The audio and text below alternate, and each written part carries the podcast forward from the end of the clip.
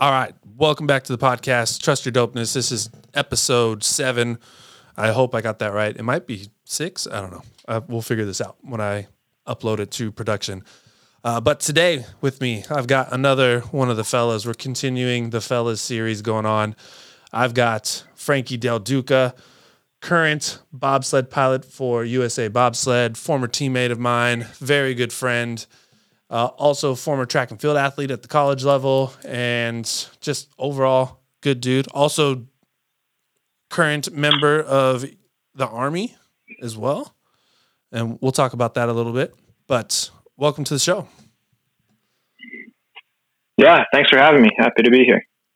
So, if you've listened to the last two episodes, I've had some of the fellas on, and that's just what we call like our group of friends from the bobsled world.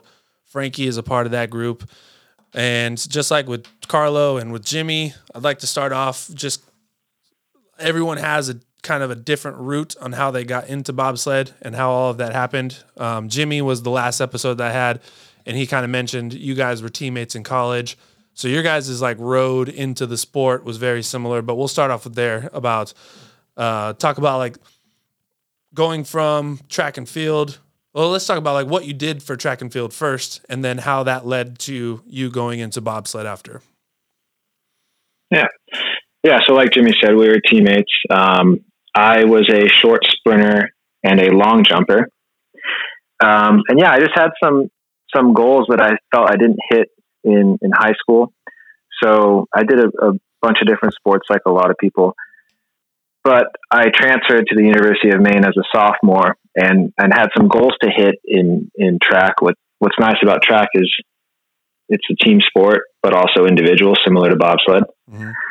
So I, I, I transferred, and um, you know I wanted to run ten point laser time. I did it hand timed in high school, but I wanted to do laser timed ten point and then long jump twenty three feet.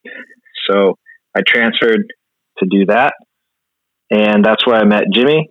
And towards the end of our time at University of Maine, we had a coach that mentioned bobsled combines and that you can just go try out and that it's pretty well suited for just speed and power athletes, whether you're a sprinter, jumper, or like a halfback. That's kind of like his background was he was football and track. So as our coach, he kind of opened that door because I watched the Olympics and I watched bobsled and I thought it was really cool, but it kind of ended there because I didn't know how you could get involved. There's no collegiate bobsled. There's no, there's club, but not if you're not really close to a track. So for me, that door never opened as much as I thought, as, as, as interested as I was watching, I never knew how they got into it. So once I knew that there was a combine, I said, shoot, I mean, I might as well try out and see what I can do, get a yes or a no. And, uh, yeah, so I so Jimmy tried out right after school. I went home to help my dad open a restaurant. So I worked in the family business for um, a season. It's a seasonal business, and then I started doing my own little strength and conditioning work. I was a fitness specialist at a YMCA, and but I was training because I really wanted to try out. So I tried out the following year, and uh, it was a snowball, man. Like I went to a combine and scored quite well. I think it was maybe second highest score. I think that that summer, maybe third. Um, and they were like, "Hey, come to rookie camp," and I was like, "Great, I'm all in." So I went back to the YMCA and I said, "Hey, um, think I'm I'm going to try out for the USA bobsled team." so yeah, I might I might be back. I might not. I gave my it was it was well over two weeks notice, but I was like, this if it goes well, I won't be back, and it was about a month away at that point. So I went down for the rookie camp, and that's where you know you learn to push on the push track and all that. And it was seriously like rookie camp, rookie push champs. Then um, after rookie push champs, I got third, um, and they were like, "You can stay here for the next month for national push champs. You'll have room, board, all you can eat food. And I was like, I'm sold because at that time I was only working part time as a fitness specialist. I had student loans and I had a couple friends that were really helping me out. They pretty much said, "You can stay in our spare room. You can seriously pay whatever you're comfortable paying, like whatever that is. If you can't pay, you can't pay. You can give a couple hundred bucks, you give a couple hundred bucks." So I was sleeping on an old futon mattress on the floor in this spare room. Like, you know, when I heard I get this nice bed, all I can all I can eat food, and a gym, like dude, I was set. I was like, this is a this is like such an opportunity. So I was on the push track all the time. I was crushing food. Um, I put on a few pounds, and I actually did better at the national push champs. I, I got second at national push champs, which obviously had the veteran athletes as well as the rookies that I competed against before. So it just showed how how much I needed that. Like I needed that opportunity and I wasn't getting it back, you know, where I was staying with sleeping on a futon, not really eating right and all that stuff. So right. It was really cool. I, I, I was very grateful for that opportunity. And just going back to that snowball reference, it was like that one month. And then it was one more month we were on ice. One more month I was with the top pilot, Steven Holcomb. We were out racing on the World Cup. And I was like, holy smokes, seriously, three months ago, I was in the process of trying out. And then we go into team trials, and now I'm on the World Cup. And it was like, it was nuts. I remember at our first stop, I got off this flight, and there were BMWs to pick us up. Mm-hmm. And I was like, what is going on? what? What is going on? I, like I was just like, like working part time. Like we, we've already touched on this. You don't make any money doing bobsled, but my quality of life went up so much from what I came from. Just trying to get started in the professional world. Sometimes you get lucky, you land a sick job, it pays really well. I was doing what I wanted to do. I was being a fitness specialist. I was helping people. I was coaching athletes and kids and being a mentor. I was doing what I wanted. It was just I was starting a little starting from the bottom, right, so to speak. So I was like, man, this is wild. Like I'm really, this happened fast. You know, I was on the push track trying out, trying to figure out what even to do. And now we're racing on the World Cup, trying to beat the best in the world and become the best in the world. So that's kind of like the long story of how I, how I got involved. And it, it, um, yeah, it, it was a, it was a great time. What year of the quad did you enter in when your rookie season? My rookie year was the second season of the quad, 2015 16. Okay. And then for those who are unfamiliar with like we we call basically each Olympic period a quad. So as soon as one Olympics ends, there's a 4-year period that goes until the next Olympics starts and that's called a quad. So that first year after the Olympics, we would call year 1, and obviously year two after the Olympics would be year two, and then year three, and then year four we call that the Olympic year because it's ending with the Olympics. So that's so coming in in year two of the quad means the Olympics had ended. They had already competed in one season, and then Frankie came out after that season was over. So he was starting in year two, which I would say is what where you would get most of the rookies is like those first two years of the quad, and that's probably the biggest opportunity for rookies to have a chance to like get on a sled and race. And not many people get to say their rookie year one that they placed at national push champs as a rookie, but then two got to race with Steve Holcomb as a rookie as well, which is also like that in and of itself is an accomplishment that you should be proud of and being able to do as a rookie to be on that guy's sled. Um, talk about that a little bit about how it was like, because I'm just relating this to my rookie season, and I my rookie year we had a huge rookie class. There was a lot of people that retired. I think we had almost more rookies on the national team that year than we had veterans that came back. Um, and we also had ended up having three teams on the World Cup, so there was a lot of just spots open for everybody to get. And I remember my rookie season was very similar. As I came out for push champs, um, for rookie push champs, I think I got third in those, and then I got invited back for national push champs, and I don't. I think I got like eighth or something or ninth in those, so top ten. And then you do the team trials. But it was like one month was rookie, next month was nationals, next month after that we were basically selected to the team and we were getting ready to go to Germany and start the World Cup because that year it was going to end in North America. So we started our season off and I'm just like same thing. Like we get off a plane, vehicles are ready for us. We had like they're just like, all right, pick up your vehicle, get your equipment, drive to this hotel, first race. And it was just like this is so different than anything I've ever experienced. And then you're just all of a sudden like on the World Cup trying to learn this sport at the highest level, being on the World Cup as a rookie is not an easy thing.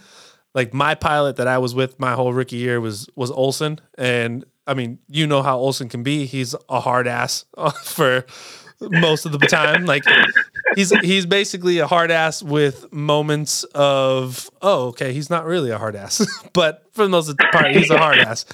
And so I had a huge learning curve my rookie year. Holcomb, for those that don't know, Steve Holcomb is the best pilot who has ever piloted a bobsled. Like hands down, just the greatest bobsled pilot to have ever done it. Regardless of if you follow the sport or not, and you might want to argue like there's a German pilot that's bet he's not better than Holcomb. The reason he's as good as he is right now is because he's not going against Holcomb. Otherwise, he would not be doing as well as he's doing right now. So I'm going to shut those arguments down right now. you guys can say he's the best ever. All the European people that have listened to the podcast before, they're going to be like, no, you know, this guy's way better. He's got more medals. Like, that's because Holcomb's not racing. Otherwise, those medals would be on Holcomb's dresser right now. So you got to start off your rookie year racing and working with the best that's ever done it. What was that experience like being on his sled, learning from him, being on the World Cup that first year, everything?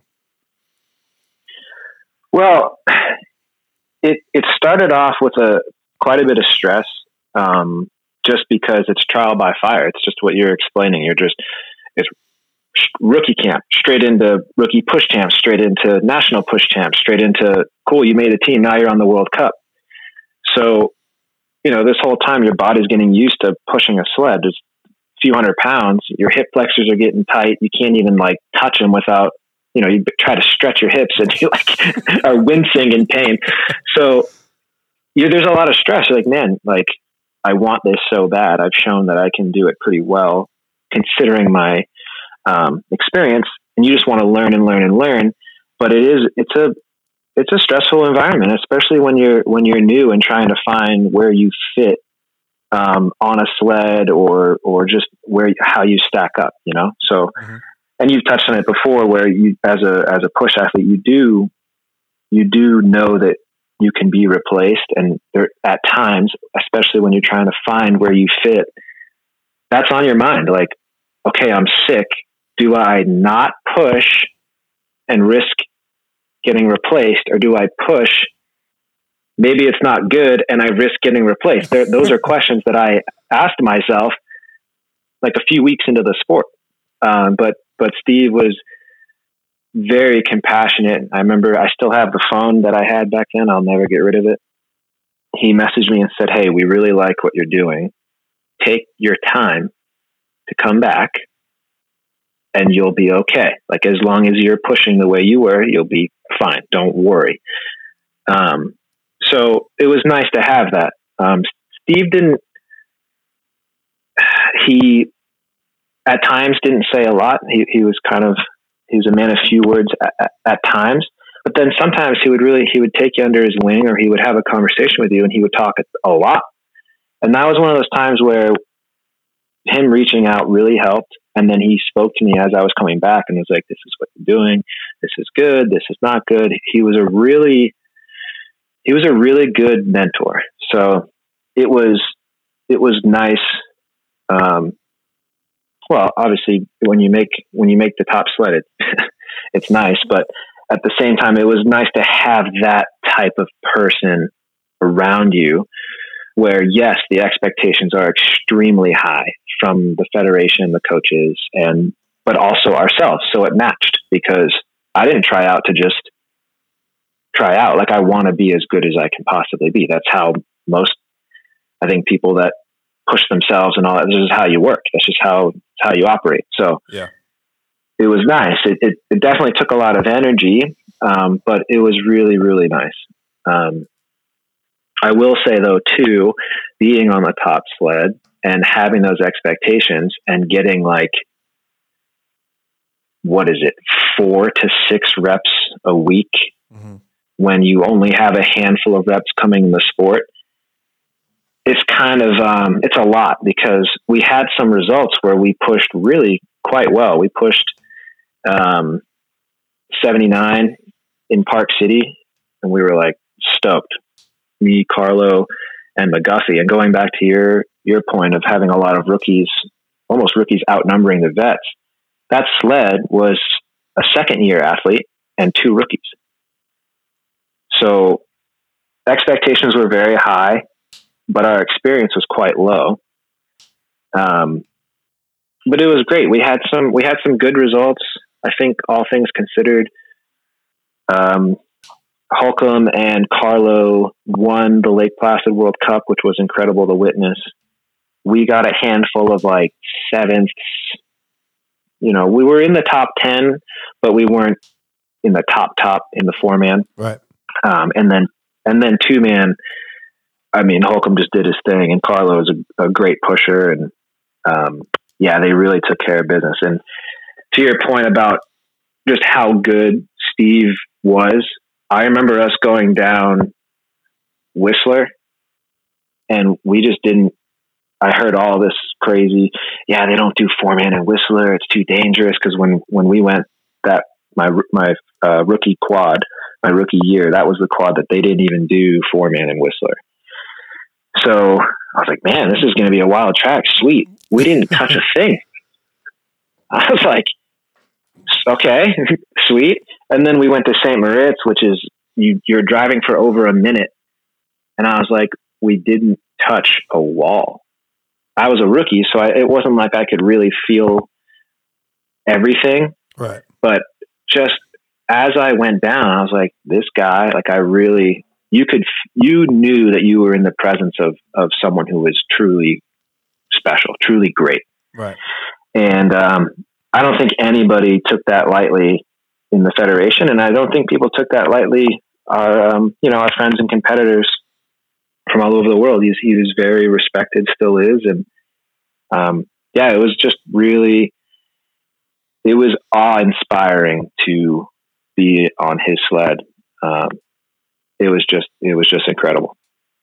That's awesome. Um, so you come in year two you have th- basically three years as a brakeman prepping for trying to make the Olympic team and explain, I guess, like year one and year two are probably pretty similar in terms of like the experience. Like you're on World Cup, you're racing. That first experience with going through an Olympic year and trying to like make the team for the Olympics, being your third year in the sport and everything, what was that year like for you? Yeah. Um, well, so you want me to talk about Olympic year? Yeah, for your first quad. Okay. Yeah. Right. Okay. Yeah. So um, leading up to that, I had a mixture of results. We had some top five starts on the World Cup. I also had some some pretty poor performances, um, and then so push champs for Olympic year. Everybody's just psyched to the moon. Right. You have you have people that are trying back out. Um, Steve Langton came out. Chris Fogt came out, which are other American legends, and I mean, really just legends in the sport. They're they're looked up to by by many. Um, we had uh, Tyson Gay came out, so we had oh Ryan Bailey. We had a bunch of people come out. Just just like just, dude, it was stacked. It oh was, yeah, like people that have Tyson Gay, former 100 meter world record holder, yeah. Dan Bailey, fucking yeah. Olympic sprinter, and everything. Like, yeah, no problem. Yeah, it was it was stacked, man. I mean, it's it's it seems to always be stacked Olympic year, but yeah, that was like it was really cool. Um, so yeah, everyone's just psyched up, and I do okay. I honestly don't even remember what I placed.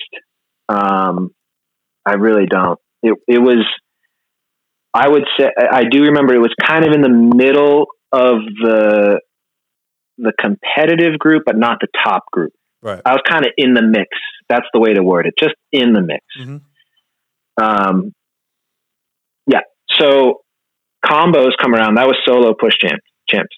Which, by the way, if you can figure this out now that we're talking about it, please figure out why I push fast solo on the push track, and then don't push fast solo on ice. And in combos on the push track, I'm in the mix. But in combos on ice, I contribute to, to good sleds. So if you can crack that code, please tell me. I've been in the sport eight years, can't figure it out. Bobsled is a sport that's never going to make sense. There, from my experience in the sport, like you could take the top three pushers and the next just random three, and that top three doesn't mean they're going to be the fastest. Like you can put all three of them on the same Right. sled and have them push. That doesn't mean they're going to be the fastest group. A lot of times, it just comes down to do you like for, for whatever reason, and it, like I never was able to put on like if you can just click with the guys that are with you, you're gonna push better than if you just push with the next best guy. Like if it, it what for whatever reason that works in the sport of bobsled, very rarely do you just go he's fast, he's fast, he's fast. That's gonna be a fast sled. I've seen this happen many times where it's like, all right, this guy's fast, this guy's fast, this guy's fast. We're gonna put them on the sled. They go out and push, and then you got three dudes that just get along.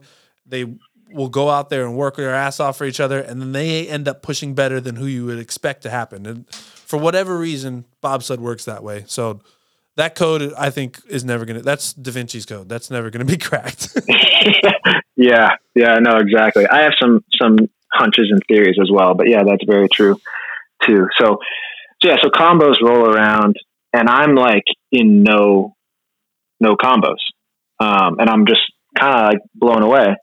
Um, oh no, sorry, I skipped ahead. We they had two person combos, and I went with um, a couple different people, and everyone had their fastest combo with me. Now, I didn't go with the fastest people, so it's easier to say. You know, we didn't have the fastest time, but we had some times that were that were pretty good. Right. So once again, just in the mix. I am not one of the best, but I am in the mix of pretty competitive, you know, mid, somewhat competitive tier uh, pushes. That's kind of the best way I think I can word it. Um, and then there's three person combos. I'm not in any any three person combos.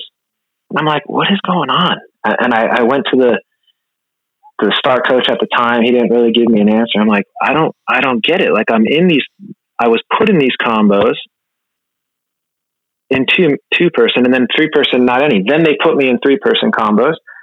And it was fine. Was you know, we did pretty good and it was, you know, a good time. And then when I'm getting when I'm reaching out for like team trials and stuff, nobody has me in the sled for team trials. Nobody has me in their own combos. That's what it was. I wasn't in any pilot's own combos. okay. Um, so I'm like, what? I don't get it. Like no, like nobody wants to slide with me. Nobody like what? Yeah, I was I was perplexed. I was like, what did I do? You know, like who did did I make someone mad or did am I? I think I'm good enough to to at least maybe maybe get on a USA three and and see what we can do, or a USA four and see if we can qualify. But I was on nobody's sled like nobody's. So I was like, I was doing some deep reflecting. Like, okay, yes, I have had, I had one performance in particular that I think was, was just going to always stick with me as a negative. And I was like, man, yeah, we did. I, I dropped the ball that day, but I was just, dude, I just flipped this switch. I was so mad. I went into the weight room in Winsport in Calgary. I was so mad my power clean personal best at the time was 150 kilos. I know that that's like comical to you, but that's that's what that's that's what it was. It was 150 kilos. I walked into the gym and I said, I am not leaving this gym until I power clean 160 kilos. I'm not, and you're you're right to laugh because that's stupid. you know, my my yeah. Anyways, um, but I walked in that gym. I had just that look in my eye, and I was like, I'm not leaving this gym until 160 kilos goes from the floor to my chest. Um, and I did it. So I don't know. I just was. It was a different.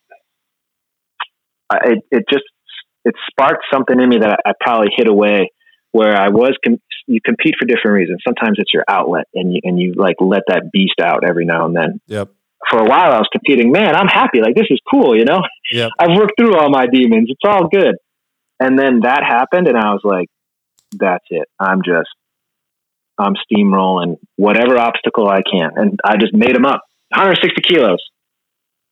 So that happened. Um, and I still, I wasn't on a sled. And, and look, I, I don't, there was a lot of really great athletes. It's not like I'm saying I was, you know, screwed out of anything. I was, I was just disappointed that I wasn't even looked at at all. Because if if if I kind of look at some things, I'm like, dang, you know, someone could have used me, maybe, right? I mean, shoot. Um. So, anyways, I still not picked up on a on a sled, and then uh, that kind of like rage, that inner rage, is still like spewing and I'm in the weight room in Lake Placid just crushing myself just to like stay sane, crushing myself in the weight room. I'm just like throwing up weight because I'm like, well, team trials are coming along. I don't know. I don't remember exactly when it was. It was two weeks out, three weeks out. I'm like, I have time. I am going to let off some steam. And I'm also just going to make sure that I'm in the best shape. So if anyone needs me, I can contribute because I'm not leaving. I'm not going home. Someone might need me. I've worked this hard for this long. And if, if the team ever needs me, I will be ready. So I'm just training super hard. I'm sore as all else. And I get this text, good luck in the, uh, good luck in the race off tomorrow. And I'm like, what? They're like, yeah, you're racing off Adrian for Jeff's sled. And I'm like, what? So I hit up Jeff. I'm like, Jeff, we got a race off? He's like, yeah, you're going to race off Adrian. And I'm like, okay, good to know. I just did like three by five as heavy as I could in squats, but yeah, sweet. So tomorrow, so the next day we go out, I win the race off. Um, and at the time, what I pushed on the push track was 100th slower than what Ryan Bailey pushed on the push track from the left side. So once again, please tell me how I go kind of quick on the push track and then I'm just like whatever, mediocre solo on ice. So anyways, so I get on Jeff's sled and we go through the year. We're we're trying to be like that third sled. You know, you're trying to you're trying to have that quota of three and also get the points to be the third. And you guys were on um, NAC. On NAC. Yep. Yep. So um yeah, and that's what everyone's doing. That's not on the top sled or two. You're all just trying to be be the sled that can get the points or you know earn that third spot or or be that third sled. So right. yeah. we're working hard. It was yeah it was brent Fogt, myself and nick taylor. Um, we worked really well together. We did our best to make jeff jeff's life just driving make his life easy. And then we encouraged each other but also pushed each other. Um, probably deep down knowing that we we need to be at our best at all times to even have a chance. Right. And then and then also there is a chance that maybe one person gets called up or two people get called up and not all three. Right. And I think I think truthfully that we were all okay with that because we were going to do our best and let the cards fall where they where they may. Yep. Um so it was I would say, you know, all things considered it was we did the best we could and it was um it was a tough season. We we all crashed in Whistler and two man, um, and going over at ninety plus miles an hour. Never fun. is not com- No, it's not comfortable. Um, I bruised my hip and got a pretty gnarly concussion. Um, I had a limp for weeks, and yeah, I got pretty well smoked. So um, yeah, I kind of battled through all that through the season and just pushing and pushing and pushing. And um, long story short, we didn't make it. Nick Taylor was named an alternate. Um, Brent and I didn't didn't make it in any capacity, and I, I saw the writing on the wall. Um, and it, you know, for me, I, I knew that I think everything would have had to have gone right for me to have made it. I would have had to have I don't know, like not have those bad days every now and then. Like you take a race and maybe it's just it just doesn't go your way. Sometimes you can show up and you're just the dog and you make it happen. And then sometimes it just doesn't happen. And it just, so for me, I, it was really hard, but I, I wasn't like,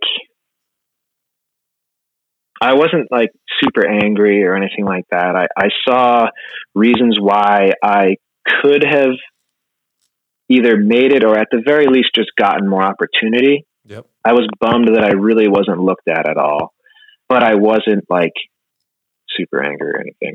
I was pretty bummed. I I'm after the I you know I watched the games and all that, and afterwards I was pretty bummed just because you're kind of like where where did I go wrong? At least I was. I know that maybe some people would say that that's not really healthy, but I was just kind of like I was really trying to figure it out because you train so hard, seven days a week. Well, you're not training seven days, but you know what I mean. Twenty four seven. This Yeah. is your life. Every every thought you have has to be filtered through. How does this affect me with bobsled? Like Right. birth, birthday parties, uh, funerals, holidays. You're you're filtering your obligations on how does it affect me and the team and that's how I was. I wasn't wasn't perfect, but I did what I thought was my best. So, dude, I like locked myself in my room. I had 13 motor scooters, and I tore them all down, tore them all down to the bare frame, every nut and bolt, and completely rebuilt 13 motors. Because that's I'm I'm not like a business guy. I don't really know how to run a business, if I'm being honest. But I have like that entrepreneurial in, entrepreneurial um, instinct or interest, and it's been since I was a little kid. Like I used to make paper wallets and sell them on the playground. So, yeah, I, I, I just tore down these motor scooters. It was like my my um, therapy, I guess, Yeah. so to speak. I'm just, and that's all I did. Um, so, and it was all good, you know. But I, I also, I always knew that I wanted to drive because for me, that's just it's so hard to explain. And if if someone else is interested in driving, they'll know what I mean. Or if, if there's something that just gets people, um, it's like when you're in this, you're just in this zone that's it's unobtainable anywhere else. It's Right. it's. I, I'm gonna sound crazy talking about it because I'm I'm crazy about it. It's like it's a direct link to my soul. It just makes me it makes me me. It's make it makes me who I am, but it makes it's a thrill and this this sensation that I can't even explain it to you, man. It's like it's total euphoria. Yeah. So um so I knew I wanted to drive since I first got in the sport. They asked me like what's your background? I said, "Well, I did a bit of ski racing and I did some um some car racing. I did autocross, which is like grassroots um auto racing. It's really cool if anyone's interested in, in driving, learning, learning performance driving. Um, it's a really great thing to get involved with. Uh, it's very similar to bobsled. You walk the course and then you race it. You pick your lines and you go. So that's Olympic year. And I'm kind of already segueing into my driving, but I don't want to skip ahead too much.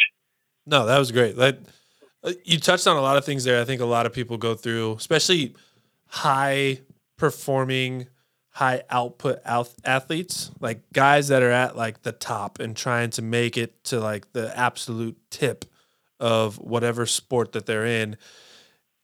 They have some sort of demon or they have some sort of fuel and usually what they do is they take the negative and they use that as fuel in their life and or in their sport so that whatever negative is happening throughout their life or whatever they're perceiving is negative output just in general, they take that, internalize it, and then they take it into their training and they take it into their sport and they use that. And that's exactly what you said. Like when you had your demons and you just wanted to fucking clean 160, even though like it wasn't going to do anything for your pushing or like it wasn't going to make like, oh, if you clean 160, that means you're guaranteed to drop a tenth off your push time. Like that was just you using the energy that you felt from not being put in combos and taking that energy and put it into the weight room and using that as an outlet. And I think a lot of high performing athletes have something in their life that they use that way, whether they know that they're using it that way or or not.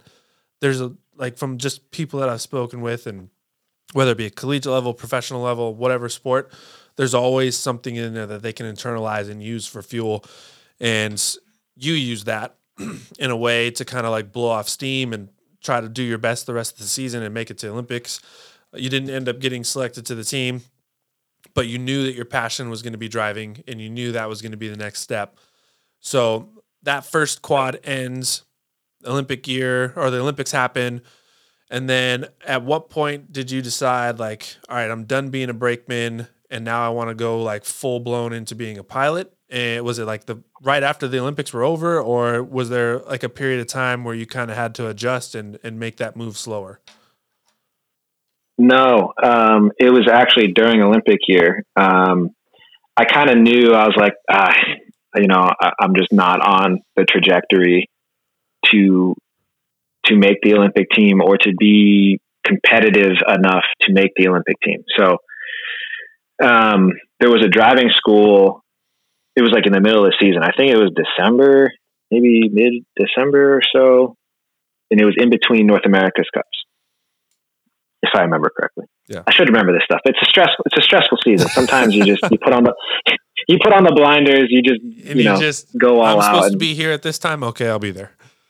yeah, and then the dust settles, and you're like, "Whoa, what just happened?" Right. So, yeah, yeah. So I went to a driving school in Park City, and that was actually where there was a there was a few other people that tried driving as well. Um, we all it was um, Josh Williamson Yep. was there, um, Chris Walsh was there. I want to say Sam was there too. If Sam wasn't there, then it was Lake Placid that we started. Guff. Um, Which no, Sam Miller. Miller. Okay. Dude, I want to say it was him or it, we went to the Lake Placid one together after. Maybe that's what it was. But um, yeah, it was it was really cool. Um, Park City is like a pretty quick track if you look at the average speed for the duration of the track, but it's pretty smooth, so it's nice to learn there. And so we had Unless you don't have a left D ring. Yeah, if you don't have a left D ring, oh man, yeah, We'll get into that we'll later. get into that. That was yeah, that was jeez. So yeah, we went and Josh Williamson. I was Josh Williamson's one and only brakeman. I will just put that out there. yeah, okay. Um, we yeah, so we learned to drive together. Um, we had six days, I think it was, and so a couple days lower start, a couple days a little bit higher, and then the last couple days, um, I was just like walking it off the top, like trotting and getting in. yeah. Um, and I was just, I mean, hooked. I was absolutely hooked. Um, so that was that. I kind of knew that I wanted to, um, I kind of want, I knew I wanted to drive as soon as I could. And something that I found kind of funny was my first run from the top. Like I, I went, it was just a ton of fun.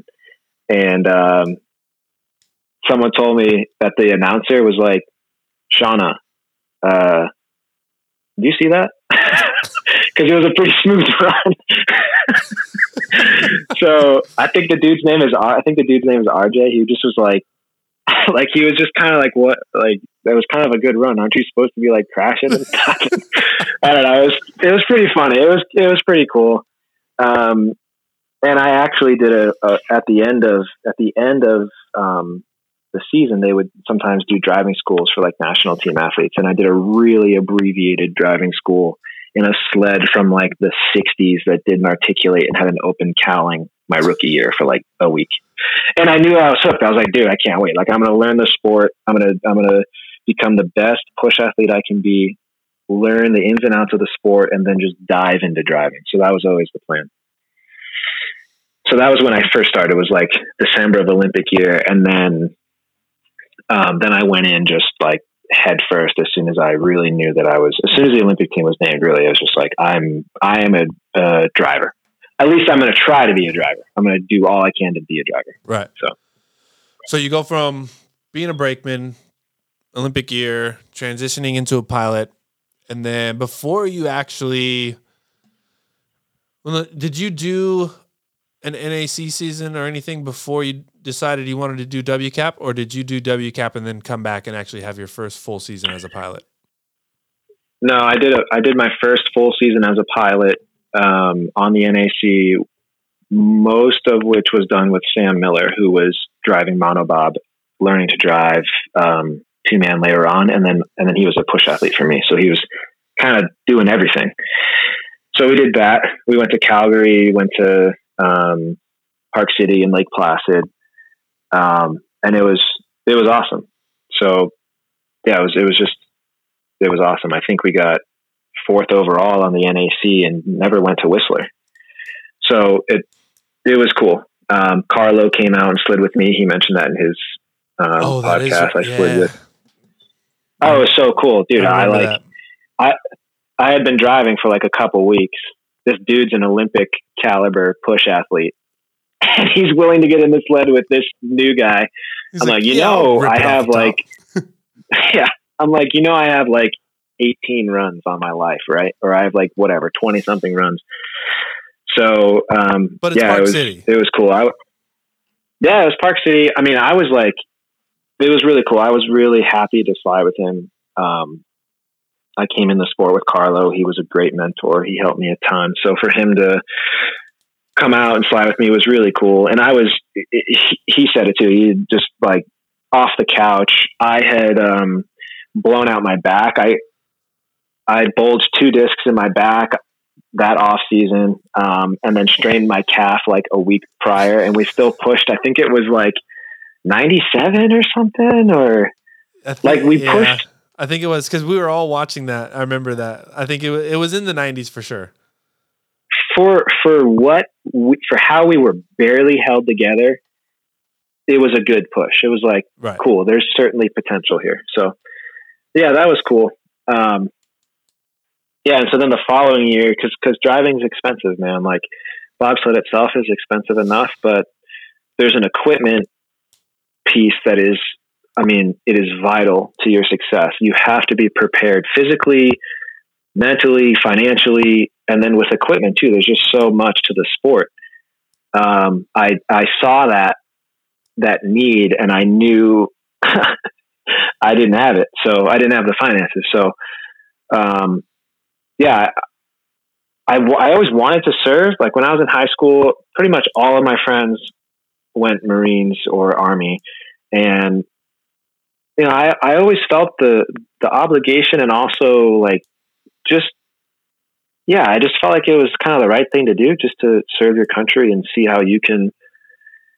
I don't know, give see how you can help or you know what I mean find yeah. a job in the military that that you can help and maybe you learn a skill too and it's kind of a mutual benefit yep so I, I thought that ship had sailed I'm like well I'm, I'm older now and you know all that stuff so but yeah there's this world class athlete program that um, athletes either already in the military the army um, or are about to join. If you're a nationally ranked or world championship or Olympic um, athlete, you can apply for this program, and if you meet the standards, you can you can get in this program where you have a military job, you go through all the military training, you do have military obligations, but your your duty is your sport. So there's people in uh, taekwondo, boxing, mm-hmm.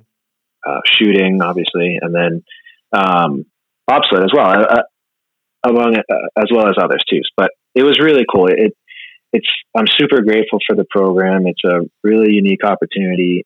I'm learning new skills. I'm I go to leadership schools and it's just I'm super grateful and I have a good team um, that I learn from outside of bobsled as well with my with my military superiors. So it's it's really cool. And then we get a paycheck and I can use that paycheck to buy those bobsled runners, the blades underneath the, sled. People call them blades, they're not, but um, yeah. And then if I need to go somewhere, I have I have like consistent income that I can budget and say, okay, this is what we need to do.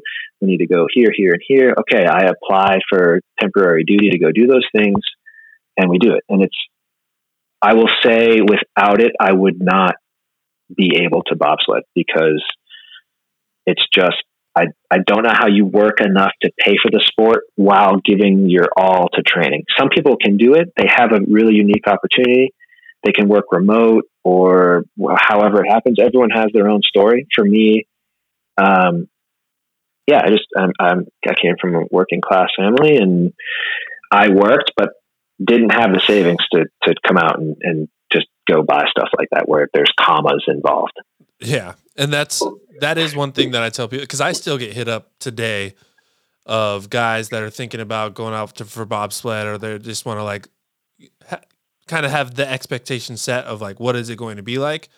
And the first thing that i tell them is like you need to make sure you have your shit together before you even try out because you're going to need to pay for things. You're going to need to tr- pay for your own travel. There's going to be opportunities where you're probably going to have to pay for your own hotels. And if like if you it's a stressful enough sport where if you don't have that shit together and you hop into the sport then you're just adding stress on top of stress. And that sport is very specific in terms of numbers and performance. And you want to try to minimize the amount of stress that you're going to bring with you into the sport in order to maximize the potential that you're going to have to make the team and be able to compete in that sport.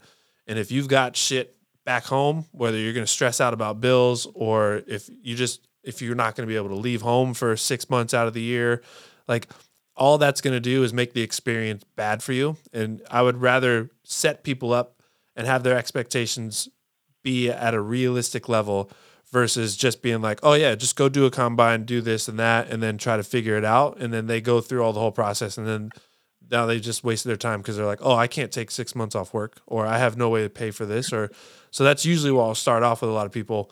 And the WCAP program is a great program for people to have an opportunity to pursue a sport and have some sort of an income along with them because like you said like if you're in the WCAP program the world class athlete program whether you're in I th- it's the army and the air force I know that have it. I don't know if the other branches have anything like that or anything similar. But if you're if you're able to prove that like you're in contention for the national team or you're ranked nationally or whatever like that and you're in the military you can basically get orders to be like, all right, your job now, rather than being infantry or being whatever it is that you're doing, your job now is bobsled. So you're going to go live at the training center and you just need to train. You still have to like report and do stuff like that and like still have military type uh, obligations. But for the most part, it can help relieve a lot of the stress for people like yourself. If you wanted to be a pilot and there's a financial cost to that more than there is being a brakeman because a lot of pilots have to buy their own runners. Runners on average are going to be like 15 grand. The good runners are going to be more than that.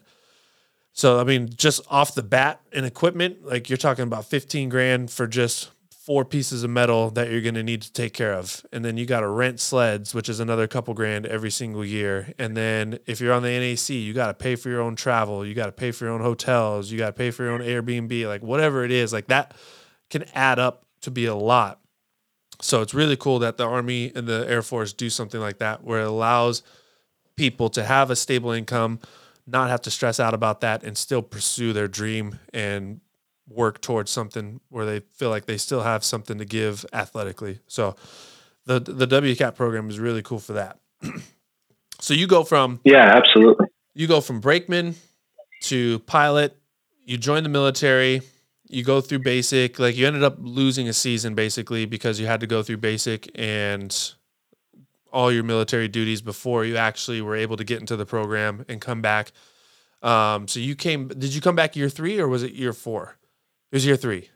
No, no, I was able to. I came back like kind of in the middle of year two. I didn't miss that much time, um, but it was a unique year. I kind of fell off the face of the earth. That's why you. Oh, that that's why the, it was easy to. That was the COVID year.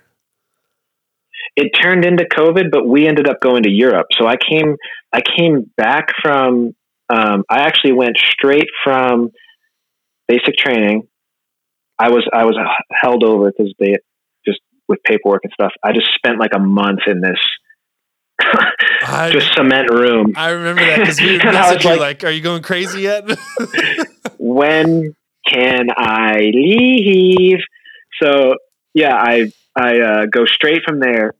I literally land in well, I went there, went to Colorado Springs and in process, and then went straight to Park City and qualified for, or straight to Lake Placid, qualified for the race and raced. It was nuts.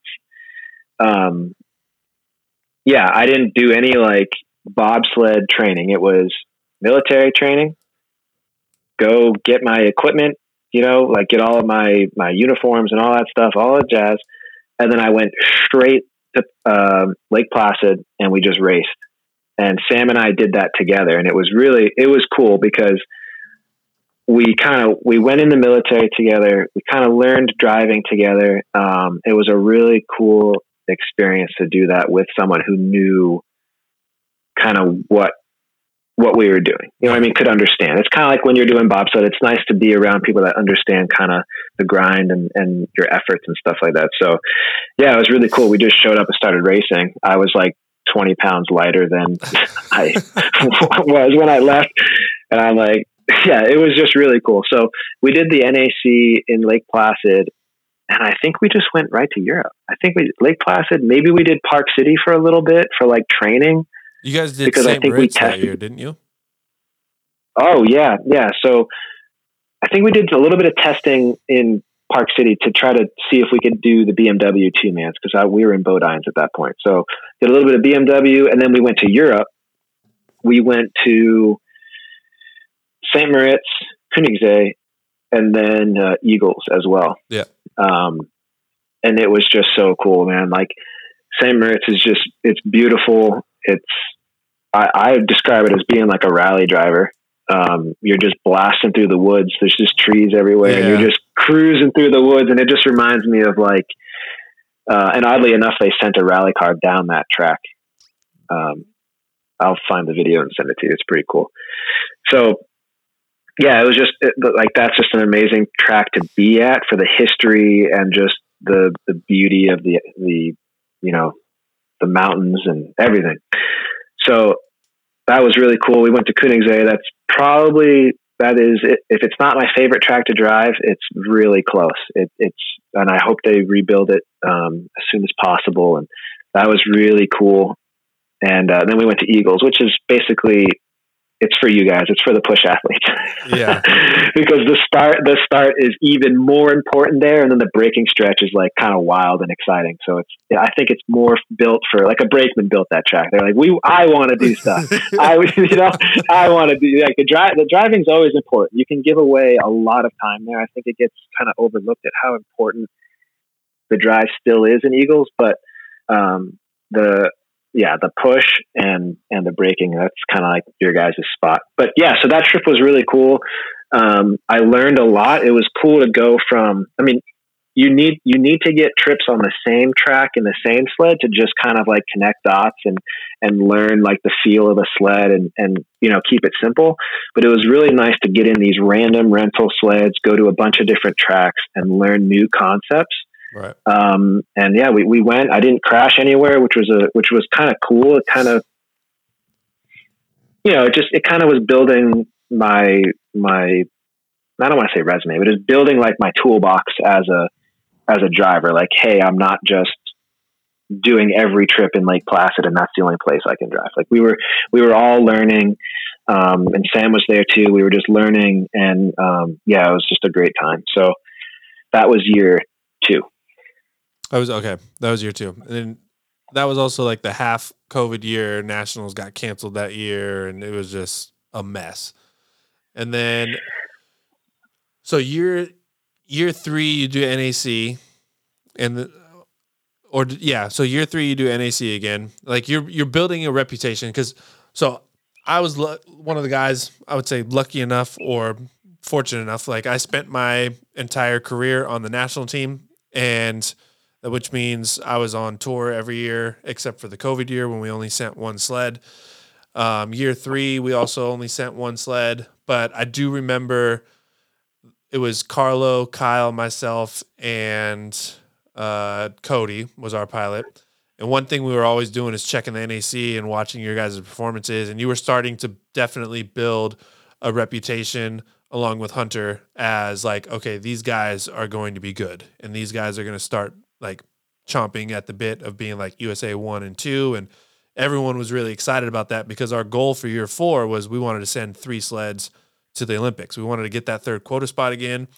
And you were a huge part of that process of qualifying that third sled.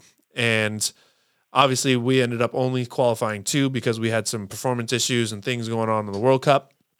And Jimmy and I talked about the whole process of raising the funds so we could actually send two sleds on tour and the whole reason we wanted to send two sleds on tour was so we could free up space for you to go do your work on the NAC again. Because we knew if you if we had everyone else out of the way, like you were gonna go and perform and do your thing. So we wanted to get two sleds on tour, one sled on the NAC, and try to qualify all three for the Olympics. And you had a hell of a season battling against Canada all year long, like one and two, one and two, one and two the whole time. Yeah. It was basically they won their home tracks we won our home track and then we split Park City enough to where because we didn't perform as well with both sleds on the World Cup and you guys did perform the way you were supposed to on the NAC, it ended up working out. We sent two sleds to the Olympics. But there's one story I wanted to touch on, and it's going to be something that I will never forget is the beginning of every single year, we always start off with push champs. So, regardless of if you're a pilot or a brakeman, you just have to do this push test. So, we go through, we do solo push champs, we do combos, um, and that's normally how it works. And then you would go do team trials, and then they would name the national team off of that. Because of COVID and the schedule changes and how the season was going to start, we actually did team trials first at the end of year three versus the beginning of year four. So we're in Park City and we're doing team trials. And I almost didn't go to Park City because I didn't want to race. And I don't like, there were a lot of things going on. And I remember you kept calling me. It was just like, you got to come to Park City. Like, you'll have a spot on my sled. We'll push well. We're going to race well.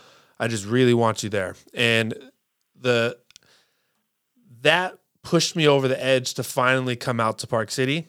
And I remember telling you and Dakota and Avery on the phone when the three of you guys called me up to try to talk me because I was in Colorado at this time. I was debating on whether I'm going to go to Park City or whether I'm just going to go back home. And I had told you then I was like, look, there's a lot of stuff going on right now. One of the reasons I'm not wanting to come out is because I'm pretty sure my mom is going to pass away and like there's a chance that like I'm gonna get a phone call and I'm gonna be in Park City and I don't want that to happen. And if like if I could go home, then I want to go home. But the connection that I had with you guys and just like like I've said this many times on different episodes, like that that fellas group is a tight group. Like these episodes that we're doing are all guys that are really good friends. Like we all still talk with each other. We play games together. Like we're we're still connected, even though none of us are in the sport together anymore. And you guys called me up, convinced me to come out there. We're getting ready for team trials. There's this team trials was an eventful team trials for me. It was the only time I've ever been crashed. the only, I almost made it through four years of bobsled and never wrecking. Frankie is the only pilot who has ever put me on my head in a sled. Not to his own fault though.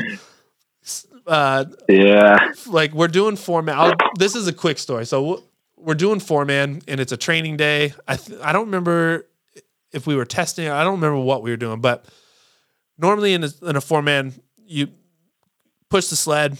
Frankie jumps in. I'm the two guy. So as soon as Frankie goes in, I'm getting in, and then the three guy, and then the four guy. So I sit down and I'm in my position. And the way that I sit as a two guy, I'm kind of looking like up. I can kind of see above the sled a little bit and like see, see things that are going on versus the guys behind me, their heads are basically buried into the ground. So I, I hop into the sled and Frankie's just like shoulder underneath the sled, like digging. I'm like, what is he doing? What is like his left arm should not be that deep into the sled. And like we go through turn one and then like we come out of turn one and then boom we slam. I'm like what is going on? Like we're not we why are we hitting walls right now? Like this shouldn't be happening. Frankie's still reaching like it's almost like he's trying to grab his foot. I'm like what the fuck is frankie doing right now? And then also like after we made i think it was like turn three or four we're starting and hitting in spots that we never hit before and i'm like shit frankie doesn't have his d ring. And so for those that don't know, like, I thought he was tying his shoe, but it turns out he doesn't have his D ring. I was like, Frankie doesn't have his D ring because like every time we would come off a turn, regardless, like you could just tell you weren't able to straighten it back out and it would just slam. So for those that don't know, the D rings, like when a pilot jumps in, they basically have these two handles and think of it as like a pulley system. Like you pull on the right handle, it'll make the runners turn to the right. You pull on the left handle, it'll make the runners turn to the left. So that's a very simple way of kind of describing. So when Frankie jumps into the sled, that left handle, he that cord that connects it, so they're just hanging there in the middle. So normally you jump in, shoot in, grab your D rings, they're right there between your legs. Well, he jumps in, that cord is so frayed that his foot hit it and the D ring shot to the nose of the sled, which you cannot grab. There's no way that you're gonna you, you just can't reach as far down to grab that. So once I figure out what he's doing, I'm like, shit. All right. I start tapping Dakota, who sits three. He's like, I'm trying to grab his foot and move it so I can get down lower. Because as a two guy, I'm the highest guy in the sled for the brakeman. So if we go over, my head is going to hit the ice. I'm like, I don't want this to happen. So I'm just preparing the whole time. I'm like, fuck, we're going over. Fuck, we're going. But we're not going over yet. I'm like, damn, maybe we're going to make it. But I'm still trying to like tap Dakota, like, move your foot, move your foot. And then what is there, 16 16 turns in Park City? I forgot. uh, no, 15. 15 turn. Okay. So there's 15 turns in Park City. And with like think of this as like you're going down a like if you're driving a car, like you could basically only make the car go straight or turn right. You can't make this car turn left, but you have a racetrack that you're on with left turns, which is kind of the situation that Frankie's in right now. And he makes it to turn 13 without ever being able to make this sled go left. And, and then we end up rolling over, crossing the finish line and everything. But it was the most eventful run that I've ever been in because I knew from like turn two or three, I was like, we're going to crash at some point. I'm just trying to position. But to me, it was also one of the coolest things. I was like, fuck, Frankie, you almost made it all the way down the track, not being able to turn left. so, yeah, I, I had a few turns of like, get the D ring at all costs. Like at one point, I was like, it will be better if I actually like slide down my seat and look under the sled and not know where we're going if I get the D ring. So I was trying as hard as I could then once we i tried that through one two and three turn four i was like i need to at least see what's going on because four to five like the way the transition is i, I need to make sure that i'm on the steer but i i went from like a little bit of honestly it's a little bit of panic like get the d-ring get the d-ring get the d-ring. And then i just calmed down and just went you're going to have to drive this sled with one d-ring. And i just told myself that. And I, I actually started thinking how i could do it. I was like okay on labyrinth turns, I'm going to hit, I'm going to pull right for a left, and I'm going to hit before the left on the entrance wall and try to push and skip the whole curve. And then on big curves in the middle, I'm going to hit the roof. I'm going to steer up and then hit the roof and have the roof push me out. I was like actively thinking that we were going to make it down. I was like, we, uh, this is what you have to do. Just go make it happen and yeah, 13 is a pretty pretty decent left, and I I pulled it up, but I don't think. I mean, obviously, I didn't do it at the right time, but I don't know. It, it, it might it, it might be possible, but it didn't happen. It and did. we rolled out of the last left, and if we made it, man, if we made it, we would have just oh, go buy a lottery ticket, man. so, but here's the thing, though: is that crash, even though we crashed, knowing that you made it that far not being able to turn for whatever reason for me that was like the most impressive run that I've ever been a part of outside of the next thing that happens. But obviously like not being able to turn left almost finishing an entire course without being able to turn left to me that was like one of the most impressive things I'd ever seen. And that like just skyrocketed my confidence. It was like I will be in this man's sled at any point in time ever like there's there's no doubt in my mind that I would never have a worry about anything about hopping in this dude's sled. Which there's other pilots who I will just flat out be like, I am never hopping in that man's sled because there's no way I trust that guy. But even like I said, well, that means a lot, man. Thanks. even though we crashed, like for me, it was just like, all right, like my confidence in you as a pilot at that point in time was at an all time high. And then we start off team trials, and this has to be one of the most memorable moments of my entire bobsled career. And I know it'll be something that you'll never forget as well, because you were a part of this and it was huge.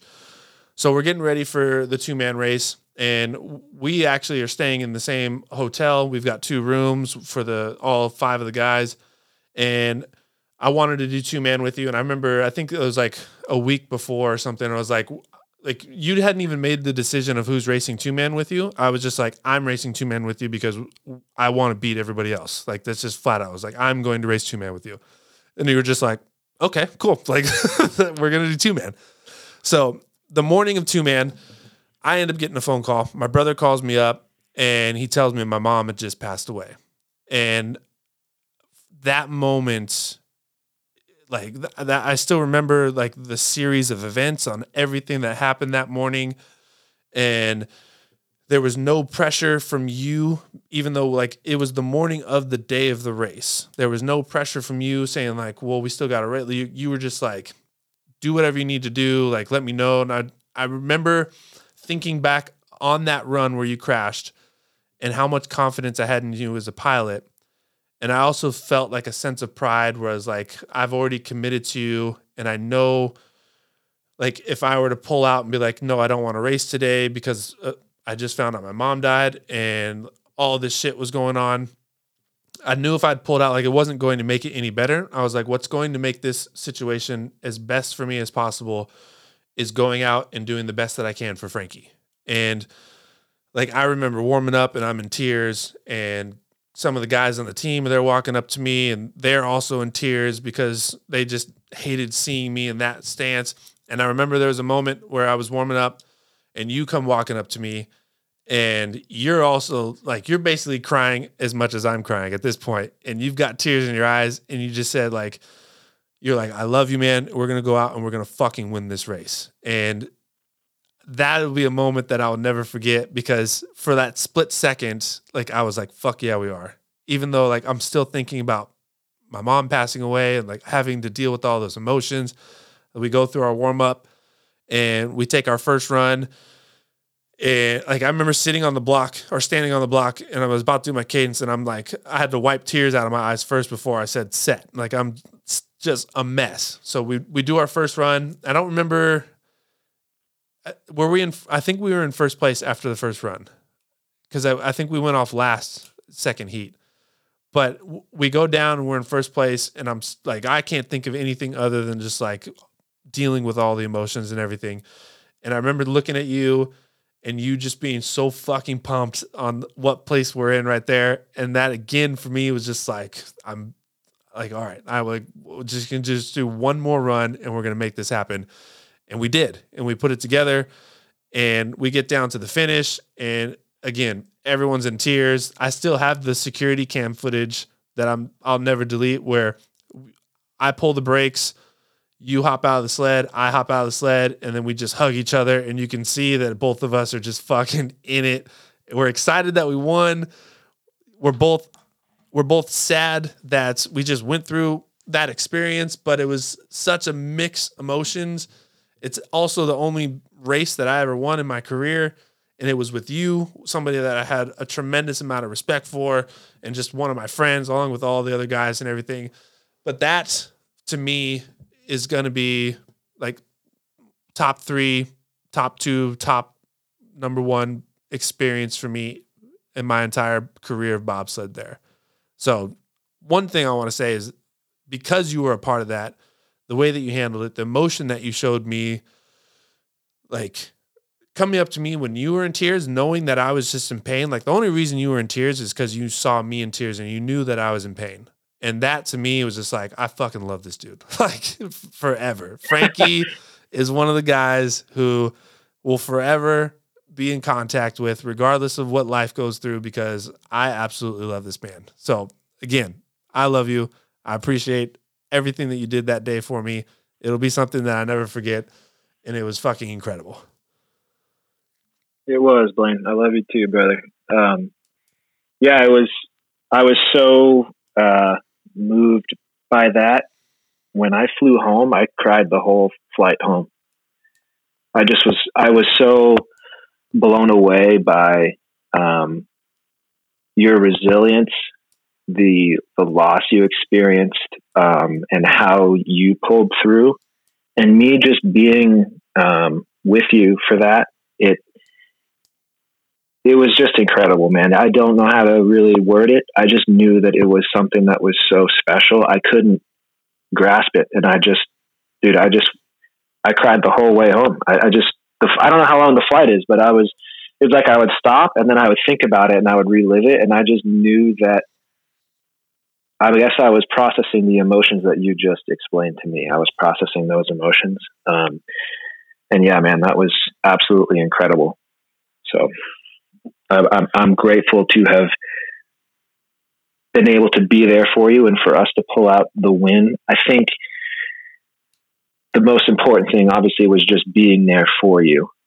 If bobsled never existed, or if we never raced, it was just just us being there for you.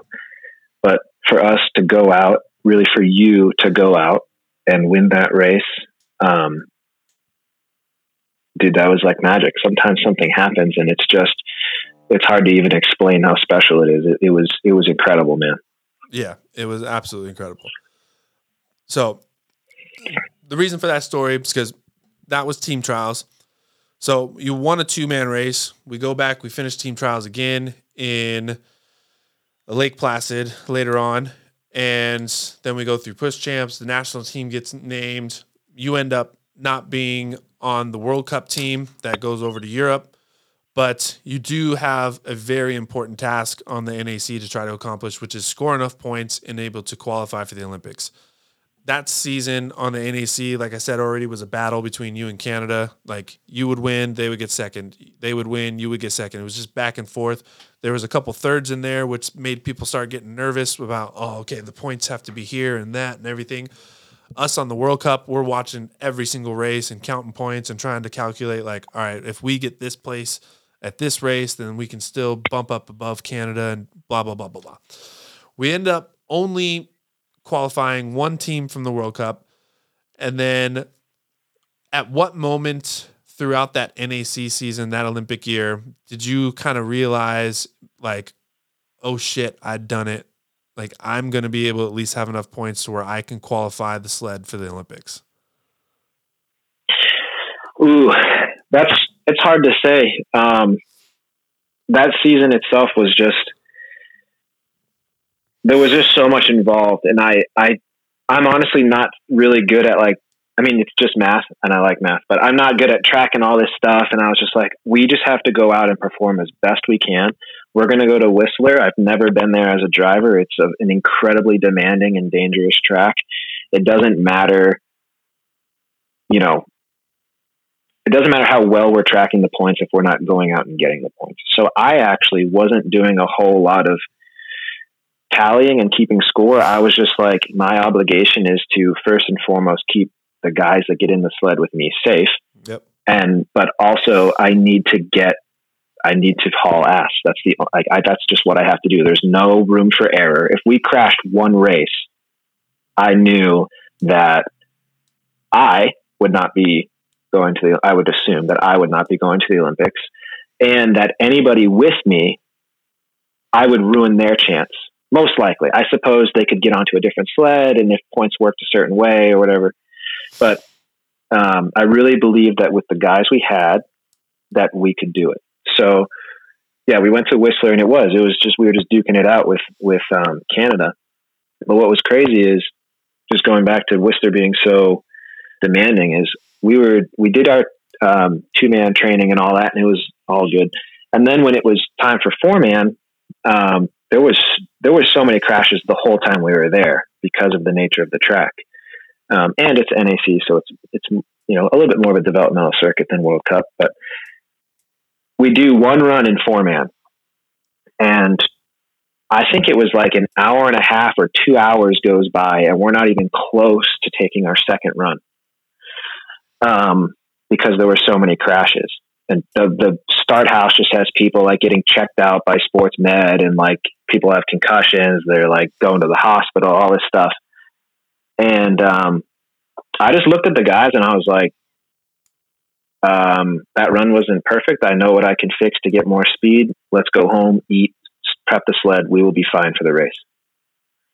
And so I think, and, and all the guys had a similar sentiment of just that, that really high focus and just there's there's benefit to taking the more runs, but I think just being incredibly focused and determined, you can do some pretty pretty amazing things um, by yourself, and especially when you have a team behind you that shares the same sentiment. So we did get third in one of those races in Whistler, but moving forward, it was really, if I remember right, first and second for the rest of the time, um, and then in Lake Placid, we got um, one run for a race was they they voided it because of snow or something, but we hit concrete.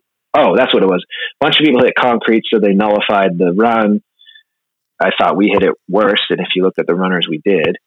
And then we were given like an hour to resand our runners and show back up, and we got I don't even remember four. I was so like bummed. Um, because I will say at that point, that was when I knew that we were not going to get three sleds, no matter what you guys did, because going into that season, um, Canada and I, we pretty much had this unwritten thing where we looked at each other and it, was we pretty much knew it's you or I yeah. that are going to go to the games. Yep. Which was pretty cool because it it was always respectful. It started off, I could tell, pretty intense it always was respectful and then it became a brotherhood um, of just like we're gonna we're going for broke man we're gonna do everything we can and may the best man win and then we ended up both going but which was cool so kind of kind of fostered that brotherhood even more but anyways at that point in lake placid i was i was so i was so hurt for our team because i knew that at that moment we weren't going to get three sleds. And I think at that point in time, that was like, what was that? One of the last NACs. It was the second to last NAC four man race. So yeah. I think at that point I was technically, I was technically USA one. So I knew that I was going at least in two man.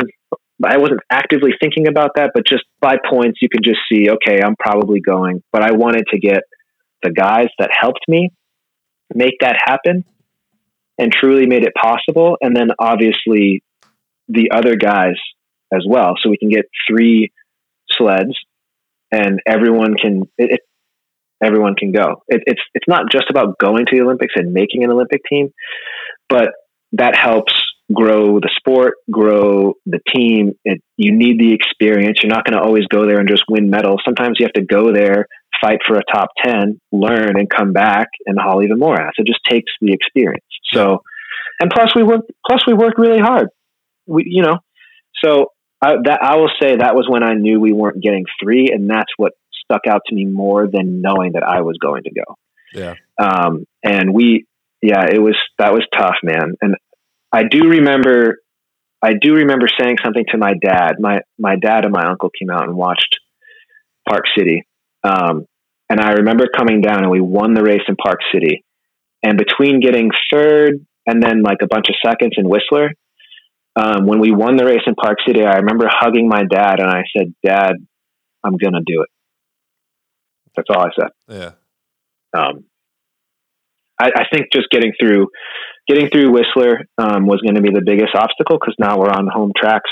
So um, I think that was, and I didn't, I, I share that with you just, just because that's what I said but it wasn't like I was walking around like I'm going to do it. It was just deep down in my soul. I knew that we had what it took to do it. Yeah. Um, like so Whistler was, yeah, that, Whistler was validation for you. Yes. Cause if that didn't work, I mean, yeah, sure. Go get more trips to, to do the best you can and maybe block out and help um, us continue to, to qualify. Cause it didn't have to be me. Um, I just thought that we had you know the best chance to make it happen. Yeah. So, so yeah, that was um, it was a it was a, an incredible experience, and I, I will say just putting because then well let me backtrack a little bit. Then we finished the last four man race. We went into the um, finish house. And at that point they had already announced that kyle and i were going to join the national team and the world and on the world cup. So we did our last race and all the guys i mean we just i mean we just cried. Yeah. I know we're talking about bobsled being so tough and all this stuff, and then this episode's a whole lot of whole lot of crying. lot of But crying going it's on. just you're, but it's just it's a lot of emotion. You have you have some people that were in the sport for three years, some for like nine at that point, and you just realize that once again, it's not all about the just making the team, but you when you when you pour so much of your heart and soul into something, and then you're watching it slip through your fingertips, it was it was a lot. And also, I think that that that season was incredibly special of, of what we did. Not to, um, you know, be a bragger or anything, but just just looking at what we did. I only had one year in a four man leading up to that year. I had never been to Whistler.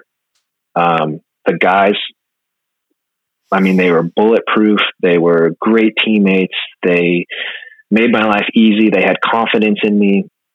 I had confidence in them. We hauled a bunch of ass. They pushed great. So just it was a lot to to know that we were no longer we were going to split up. It was going to be Kyle and I moving on. The rest of the guys weren't going. Obviously, to them that kind of shows. Well, I guess we're not in contention for making the team. Right. Um.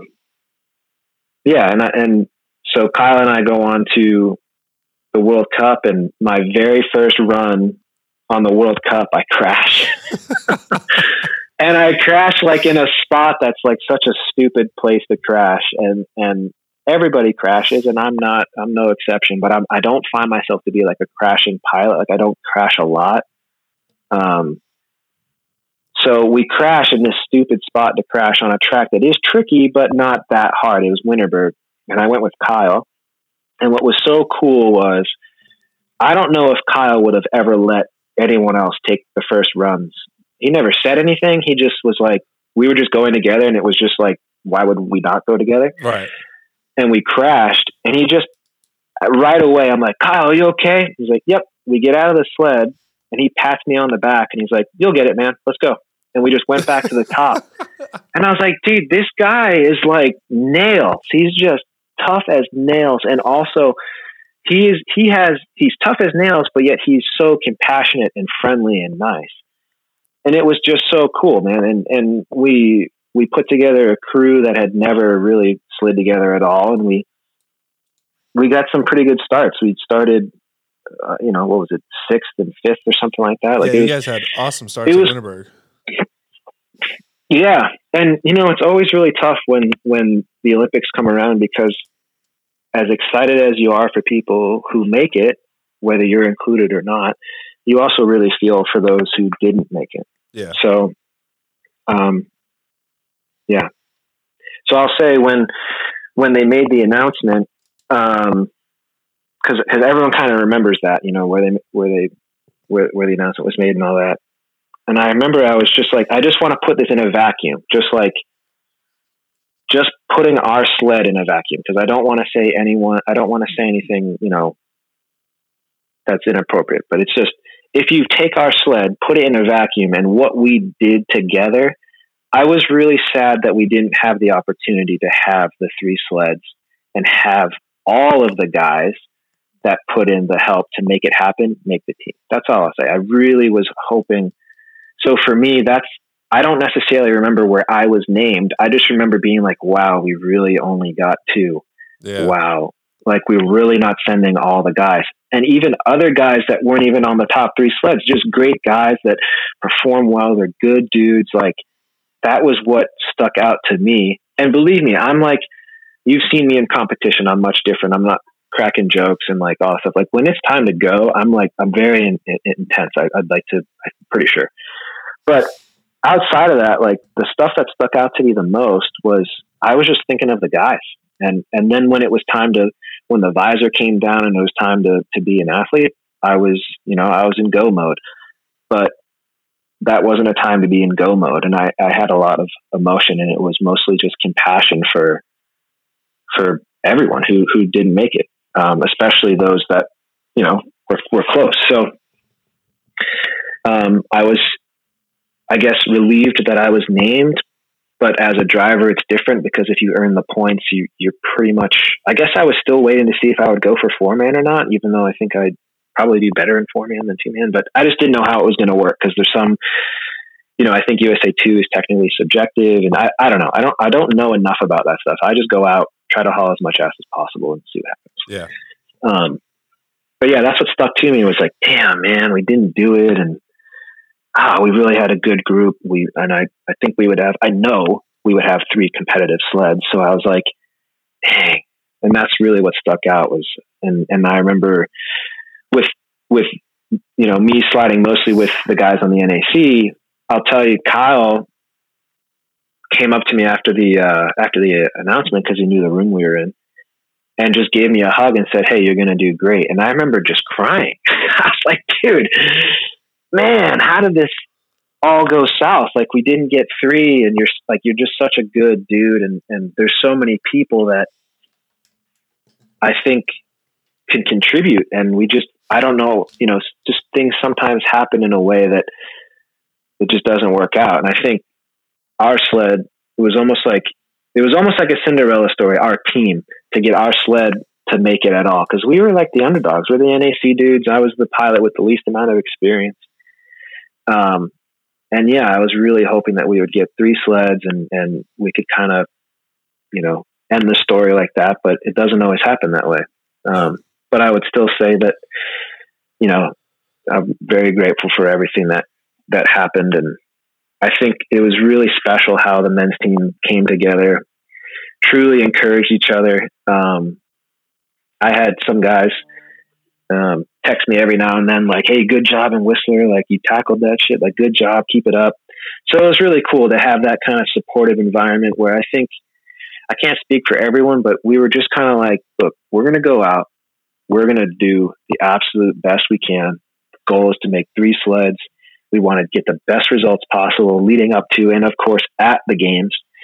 Um, and I think you know, it's it's a mixture of emotions because I'm I'm happy for how a lot of things went, but also I feel you know for the people who didn't make it. So yeah, and that's always that Jimmy and Carlos both explained it the same way, where it's like.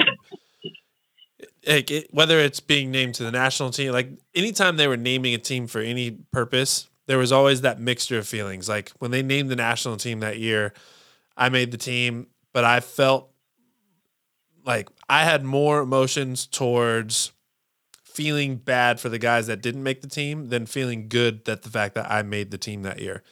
Because at that point, like Kyle didn't make the national team, I felt terrible for him because I thought he should have made the team. Dakota didn't make the national team. I felt terrible for him because I think he should have made the team. And I get named to the team and I also feel like I deserved it, but I also was just like, fuck, I don't care that I made the team because the guys that I wanted to make it with aren't making the team with me. And that means we're not going to be able to spend a season together and we're not going to be able to push together. And these guys are going to have to go off and go do something else. So there is that mixture of feelings, which you were explaining you had with, with being named to the Olympic team is like, you wish those guys that helped you make it there could also have that experience. But there's that mixture of like, yeah, you just got named to the Olympic team. You're going to go compete at the highest level on the world's biggest stage. But you're not happy about it because you're still thinking about the guys that didn't make it.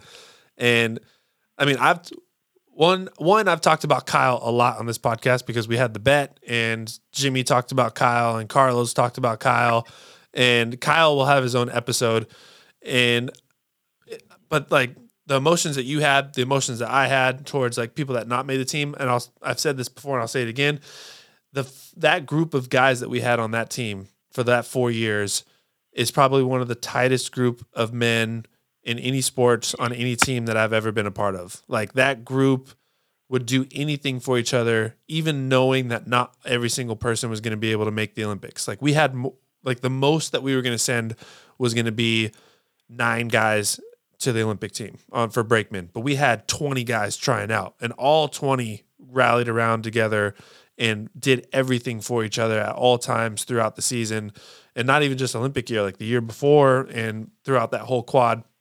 Like that group is the reason why I'm doing like this series on the podcast called The Fellas, where uh, every guy is going to get their own individual episode because I think everyone has a unique story and it just goes to show like by talking with all of you guys as individuals, like how tight that group really was because everybody is saying the same things in maybe different ways. Like the way that you talk about the team, the way that Jimmy talked about it, the way that Carlos talked about it. Like you guys have your own experiences, but it all is still under the same umbrella of like that group of men is just a fucking solid group of dudes that everyone is tight knit with each other. So, so you do, you end up making the Olympic team, and you go out to China. Um, explain like your experience as a first time Olympian, starting with like walking walking out and opening ceremonies until finishing that last run in four man. How was the Olympics for you? Like, what was that experience and what did you learn from all of that? Well, it was it was awesome, and let me say, I was happy when when we got there. I was happy. It wasn't that I was upset with like really anything other than I just wish everyone could have made it. Yeah, of course. Yeah, which yeah. I know is not not not possible. But yeah, so um, yeah, it was cool. You know, we had the team name, so we we did a little holding camp, um, and then went out to China and so, yeah, I just, it, it was, it was different because of the climate we were in with, you know, the pandemic and everything. So, and for me, anyways, it wasn't going to be too much of like, I didn't want to celebrate or anything like that. I just wanted to get to work. Right. So I did not, I did not go to the test event, um, which I think is just really, really important for drivers. So I was trying to make up for lost time. I knew that out of every driver there, I had the least amount of experience. And I knew that I didn't go to the test event.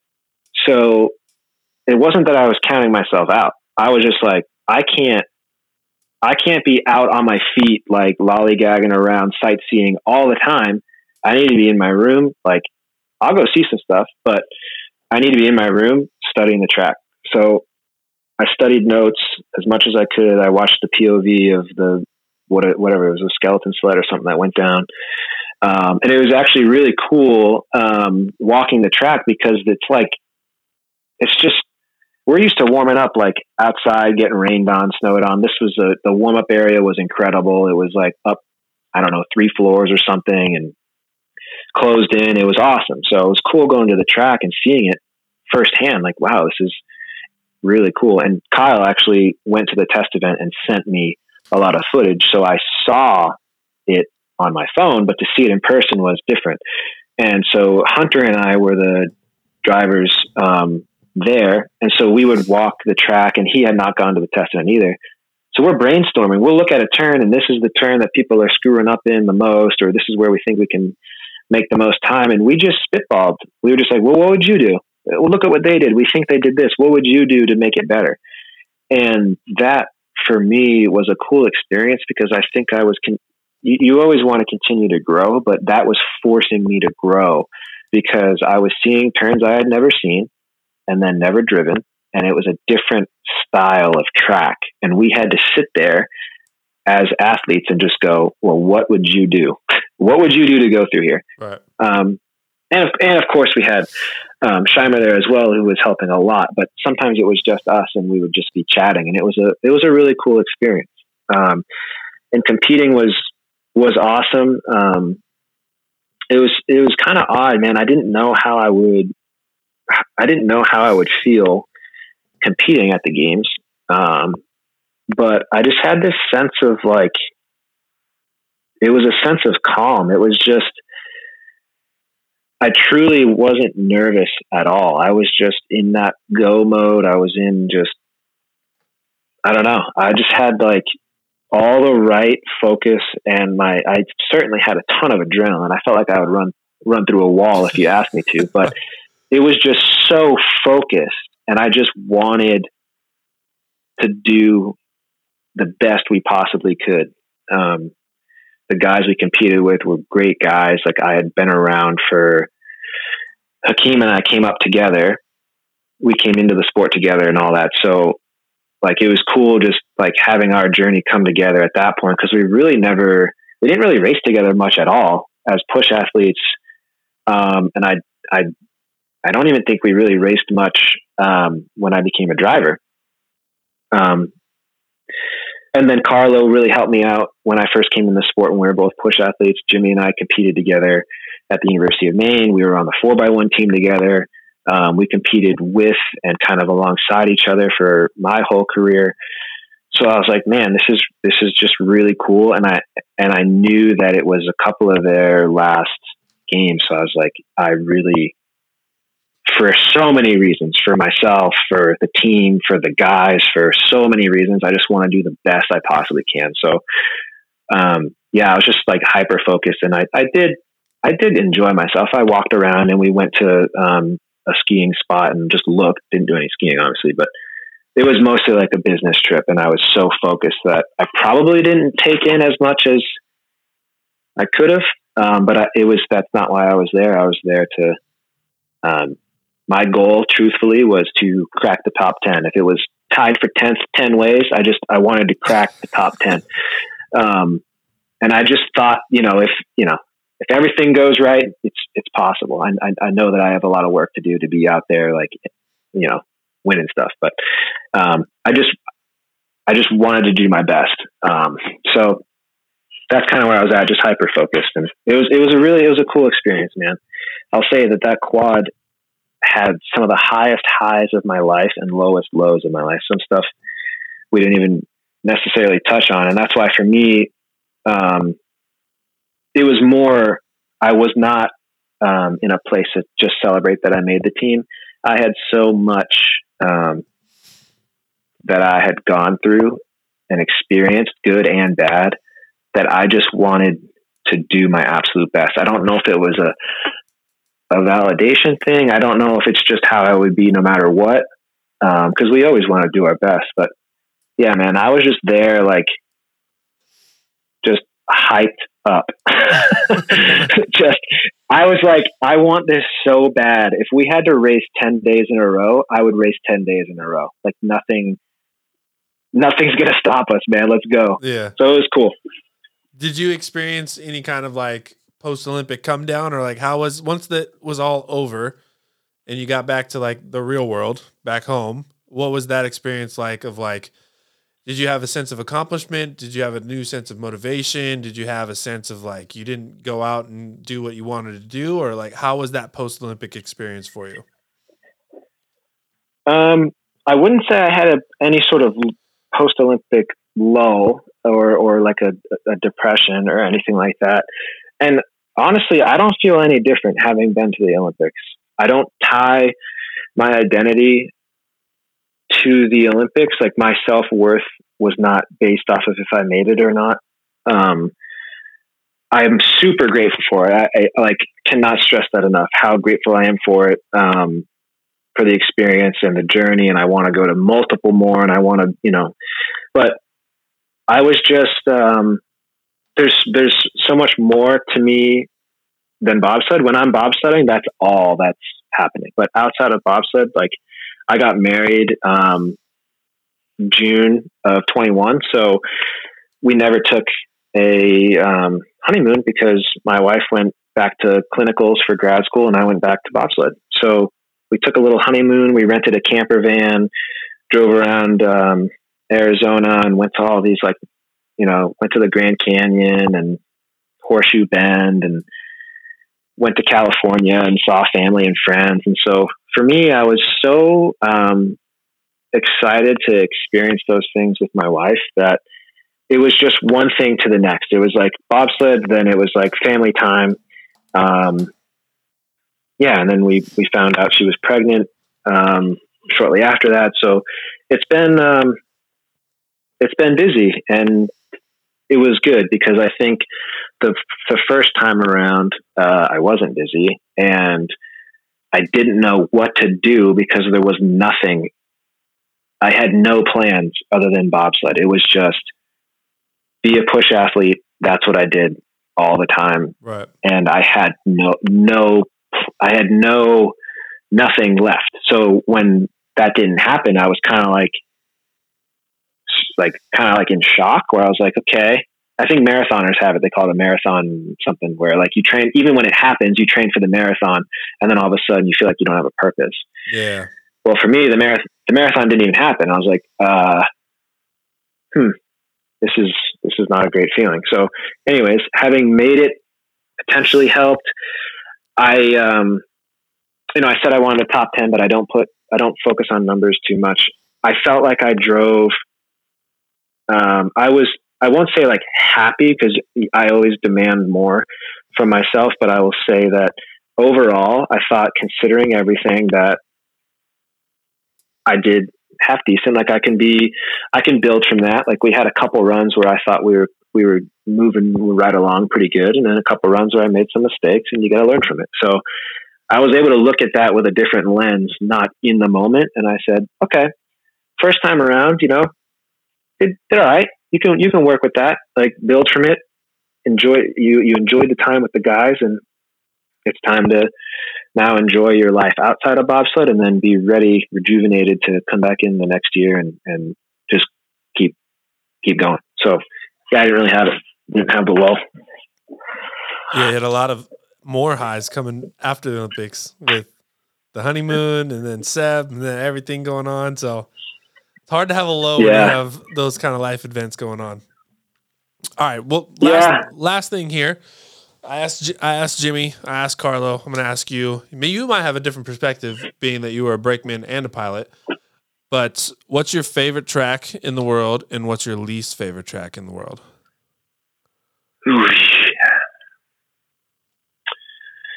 Well, I'll get the easy one out of the way because as a push athlete, I, I still didn't like Altenberg.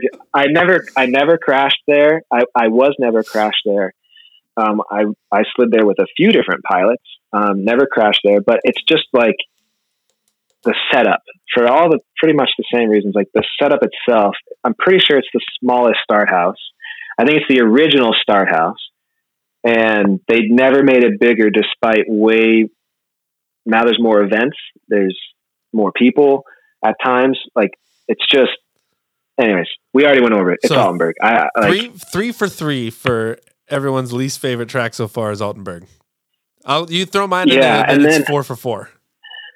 Yeah, which you know it's understandable. There's a lot of Germans that don't even like Altenberg. Some of them love it because it's such a home field advantage, and if you do it well, it's sweet. But yeah, yeah, I think I think even some of them don't like it. Um, and then the the I, I want to give you just a, a black and white answer, but it's hard with the favorite um, because St. Moritz is the most beautiful area.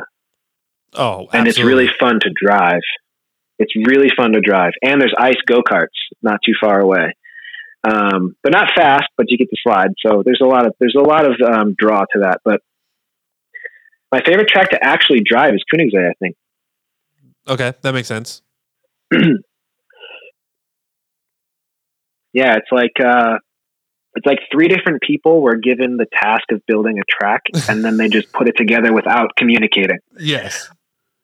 That that so, would be a very like great way to describe Königssee. Plus, I mean, talking about scenery, Königssee to me is a close second to St. Moritz. Like St. Moritz is by far the most beautiful spot that you can race. Königssee to yeah. me is a very very close second to that. Like it's an an amazing spot. The hotel that we stay at in Königssee is always amazing. Uh, the track there is a fun track to be on, like going through the S curves and then the doodle. Like you're saying, like somebody designed the S curves is not the same person that designed the doodles, and is not the same person that designed the start, yeah. like the double dip start start ramp. It's just like yeah, which is which is so important because I love it. It's like such a high skill thing that everyone is tested. It's like the push athletes, the driver, just like you're saying, that start ramp is super steep. Well, it's pretty steep really quick and then you have to get in and down before that little compression. Otherwise, you ruin your velocity. And then, like two seconds later, you're up on a wall for all the S's. Like, like you're like, dude, we just got in the sled. Why are we like ten feet up in the air? You know. The first time and then there's a I ever went down Königssee, I was with Olsen, and I we did it was in four man first. And the first time we go down in four man, we go through the S curves. I thought I was going uphill Like, Yeah, I'm sitting in the two spot and we're going through. I'm like, are we going up right now? Like, why are we going up? Like, uphill to the left, uphill to the right, uphill to the left. I'm like, what kind of track is this right now? Yeah, and then there's like quick transitions a little bit, but it's pretty. I like you know it's smooth, which is cool. Yeah, it's just it, there's so much character to the track that it's pretty fun to drive. I mean, but I have a I have a few favorites. Königssee I love was, Lake uh, Placid. Yeah, Placid. I mean, Placid is just home track. You always, you always love your home track, regardless of how rough it is. And, and I love that it's intense. Yeah, I was love that it's in- like I love that it's like, dude, it, let's like let's conquer this thing. Let's go. Let's like four runs a day, two runs a day, however many doesn't matter. We, we, Placid. we will outlast. Placid is one of those tracks where it doesn't matter how like new of a pilot you are or how seasoned of a pilot. Like if anybody were to crash in Placid, like people would be like, "Oh, okay, yeah." Like people just crash in Placid. Like you could be the best pilot and you crash, and people aren't going to be surprised that you crashed. And the same thing in Altenberg. Like if you crash in Altenberg, people aren't going to be surprised that you crashed in Altenberg. But there's some tracks where it's like, like you, you shouldn't be crashing in Park City. Like unless you don't have your left D ring. Obviously, we discussed that. but like Yeah. there's there's easier tracks in the world where it's like, all right, like if you're a pilot that's been around, like you shouldn't be crashing at this track. And if you do, then it's kind of like, but no matter how good of a pilot you are, how long you've been in there, like if you make a mistake in Placid, like it can bite you in the ass quick. And it might not get you on the next turn, but you can make a mistake in one turn and that's gonna you already know oh, like fuck two turns later i'm gonna pay for that and all of a sudden you're on your side. And so like placid is just one of those beasts that no matter how long you've been in the sport or how new like crashes are gonna happen there but nobody's ever surprised that crashes happen there. But pilots like especially the home pilots like you i know hunter loves placid that's cody loves placid like those home pilots absolutely love that track, which is the same for I'm sure the home guys that love Altenberg are the German dudes that are from Yeah. there, but everyone else hates it. Yeah. so that's four for four. Altenberg is the worst place in the world, and Carlos said St. Moritz. You and Jimmy both say Königssee. So so far, Königssee is the the best place to be until we get more votes from other other fellas. Yeah. Awesome. Well, Frankie, I appreciate you being on the show. It's been awesome to kind of relive these moments, talk about your experience. Always awesome just to connect and chat, even if we're just hot dropping or podcasting. Doesn't matter. Yeah. Yeah, I was thinking. Uh, I was thinking we could do this call right over Warzone if you wanted to. Um, just be playing the whole time. might need to be a little loud. It'd probably be way more obscenities too. But Oh, there'd be way more. yeah, it was great, sure. man. Yeah, I, I echo your sentiment. It is good to just continue to catch up and shoot the breeze and kind of relive some some cool moments and and honestly some stuff that I haven't really talked about too much. Um, just for whatever reason, I think you know this is kind of a an avenue for us to open up a little bit and chat and and share the good and maybe the, the challenges and all that and just kind of have that that dialogue. So yeah, thanks for the opportunity and thanks for having me. Absolutely. And thanks everyone that's been listening. This is one of the longer episodes I've ever done, so I appreciate it if you made it all the way through. If you're listening on Spotify, drop a review. If you're listening on YouTube, like and subscribe. Other than that, we'll see you next time.